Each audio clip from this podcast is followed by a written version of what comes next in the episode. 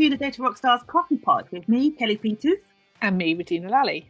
We're back with episode 35 to talk about what's happening in the world of data and data protection. This week, we're focusing on cyber insurance. To discuss this, what we want, uh, we've welcomed a special guest, Jennifer Tonner from the JMP Group. Welcome, Jennifer. Hi, I'm Jennifer. I'm really excited to be here. This is actually my podcast debut. I work for John Morgan Partnership and I specialise in cyber insurance. And what we're really looking to do is flip insurance conversations on their head. So we start with people's cyber exposures rather than ending with them and hopefully keep that conversation interesting and get people more involved and engaged with the subject.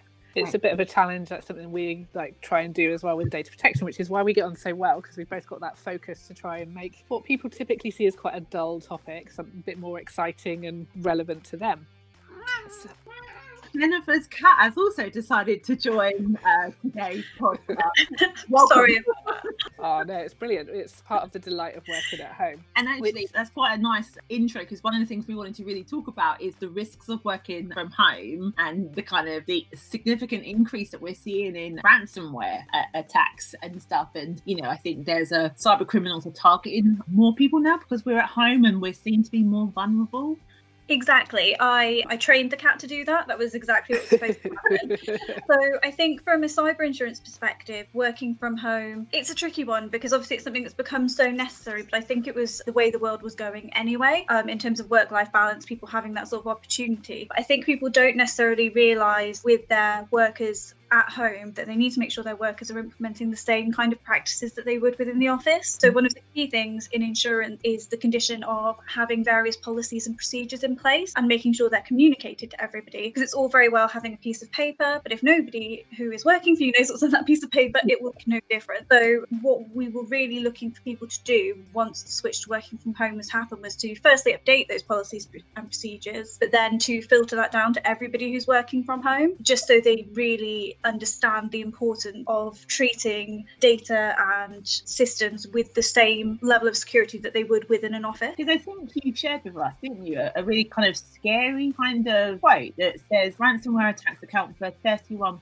of claims. At the moment, 73% of them are being paid out. I presume that one, that's a scary stat, but uh, over time, insurers are going to want to reduce the level of, of payout. We're being cynical, by the way.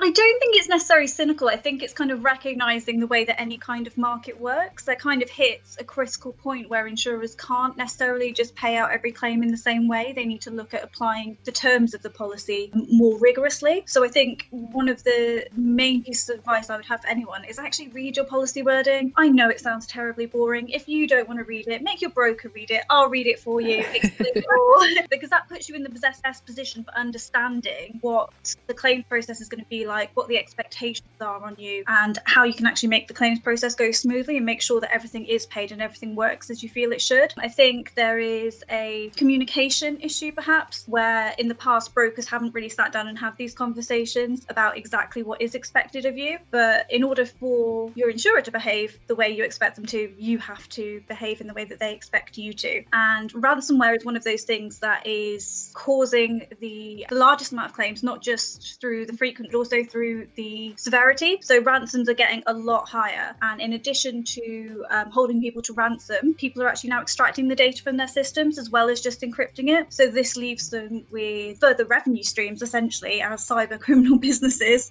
Mm-hmm. They can not only hold you to ransom, get that ransom, they can then blackmail you on the prospect that they might sell your data. There are so many different aspects to a ransomware claim, and that's one of the reasons that the costs are skyrocketing in that particular yeah. region. I think that sort of links into we were talking a couple of weeks ago about the impact that a ransomware issue had for Hackney Council and some of their residents. And, you know, I think we, they've seen in the last couple of weeks that some of that data is starting to appear on the dark web. But at the same time, then those individuals in Hackney area had things like their housing purchases impacted because data wasn't able to be accessed. So I think, you know, the, the range, as you're saying, is the range of impacts on individuals, companies, and organizations is, is pretty far reaching now rather than just that initial can't get hold of the data.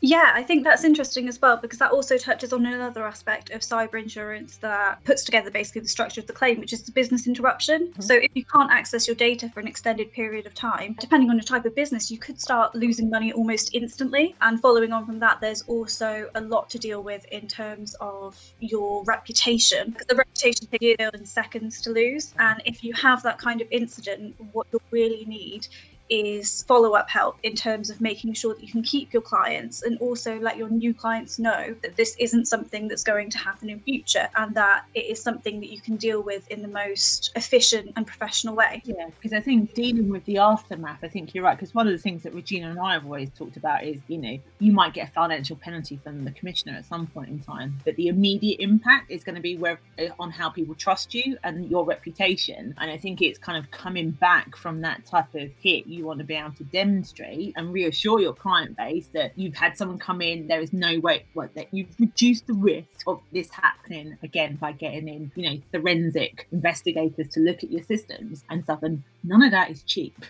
I think it's one of those things as well that people consider if they do have cyber insurance that's of the right level, that not only do they need to be assessing the breach and contacting the ICO, but it's how do they manage those communications with existing clients, prospects, the people whose data is affected, and potentially could be looking to their, their policy to see whether there's any cover for, for PR services or communication services within that.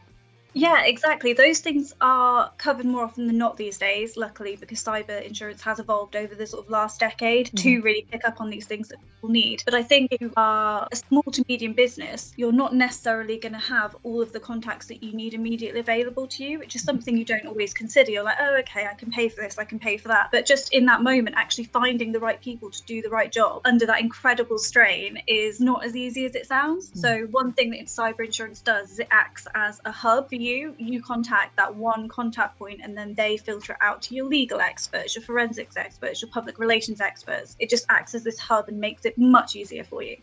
That sounds really good. It's a little bit kind of like those, I guess, brokers that help you when your car goes or you know goes kaput, and then you kind of like need specific expertise rather than you having to scrub around and find the garages. They've got trusted dealers and and people that they already know will do a good job for you. So that's then really reassuring for you as the customer that you're you're in good hands.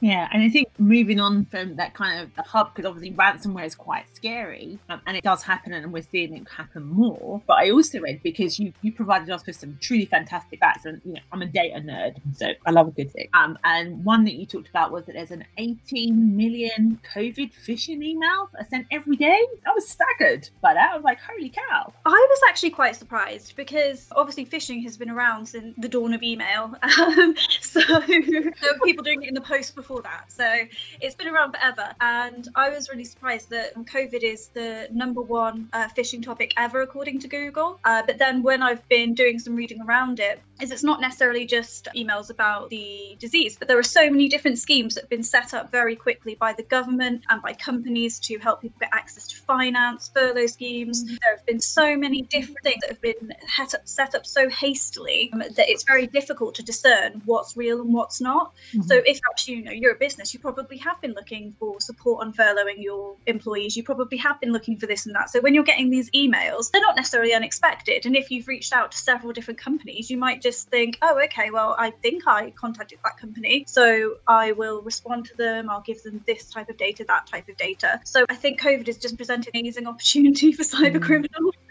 Just to be really, really diverse and just to be able to, to have so many different avenues into people and also really exploit their the strain that there is on everyone, to be honest. And I think it just demonstrates really how quickly cyber criminals can respond. Like they see that opportunity and they're not sitting about waiting or planning how they do it. They're just whacking the emails out there, and they know that whatever percentage, if it's 18 million a day, then you know if you get a small percentage of bites, that's going to be potentially quite a significant amount of information that you're hauling through, and financial uh, benefit that goes to them beyond that then could be quite significant. So it makes it worth their while. But for me, I think it demonstrates really that businesses do have to like be aware of where there could be these opportunities for the cyber criminals and be prepared to respond and prepare their staff just as quickly so that it's not something that you're lagging behind on but how can you really get that message across to your staff all the time about you know there will be people looking continually to exploit these new avenues and prepare them to be healthily suspicious about what's coming through in their inbox and to question it and query it rather than just fall prey to that play on their fears of, oh, must get this done now, it's got to be done immediately, or, you know, I really need this before the end of the week, so please can you get it done done straight away. So I think keeping data protection top of the agenda within businesses really helps them protect themselves from falling foul to this type of thing, particularly where, as we said at the beginning, everybody's so disparate at the moment and working at home. Again, you've got an increased risk from people reacting immediately as opposed to that stop and think about what it is that they're responding to. But I also think you've got the challenge of where you work in an office. You, you normally would, if there's something a little bit odd, you'd ask someone to check. You'd be like, "Can you just check this for me?" You know, I, am not sure if this is genuine. Which is the same which we talk about with breaches. If you, if it happens at home and there's no one around, you might be tempted to not do anything about it and stuff. And I think working from home, we need to be able to give, organizations need to give their staff confidence that here's some education, here's some things that you need to be really looking out for. And if something does look suspicious, think before you act. And I think where we're all at the moment, and I've heard a number of people really talk about the struggle that January has really been for them in terms of this, this current lockdown. I think when you're adding that stress onto yourself, you're more likely to do something really silly, not deliberately, but purely by accident. And I think we need to balance what we provide guidance to, but also have an expectation of mistakes are going to happen. How are we going to handle these and try and reduce that risk of it being a real significant issue for us? Absolutely. And that ties in with um, two of the really sort of key points about insurance is first of all, insurers want you to make sure your staff are trained. That is something that they look on very favourably in terms of premium. And that's something that often has a smaller outlay at the start of your policy, but can pay off very much in the long term. And also having the policies and procedures so people working from home um,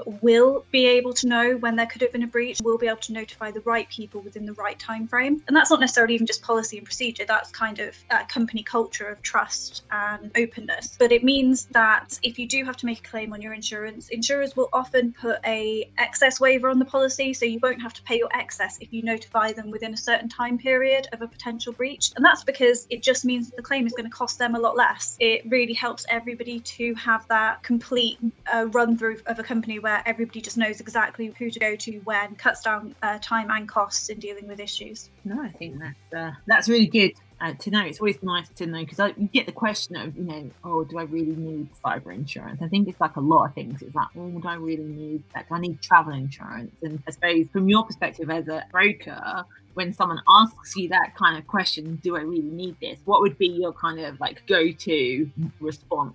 I think my response would be it's very easy to sort of visualize what can happen to your physical assets. You know, you know you've got a warehouse if that burns down. Okay, big problem. But your digital assets are actually a lot more valuable. You know, rebuilding a warehouse isn't too much of a big issue, but if you lose control of your data, if that ends up in the dark web, it leaves you liable to pay compensation. It means that your business can be interrupted. It means that you can also lose your reputation and really struggle to regain that. 43% of people have said that that they would consider leaving a provider if there was a breach. So, how you handle that breach is really the key thing to make sure that you retain your clients and make sure that your business continues to exist. And I know at the moment that's particularly difficult for so many people because budgets are stretched. But the truth is, um, 50% of business, small businesses, will close down within six months of a breach really, really fun stuff. And I think we could probably talk about this for a lot, lot longer. But I, time sadly has come uh, to an end. That is the end uh, of the uh, podcast. Before we uh, wrap up, Jennifer, do you want to just point people to where they can find out more information about um, JMP?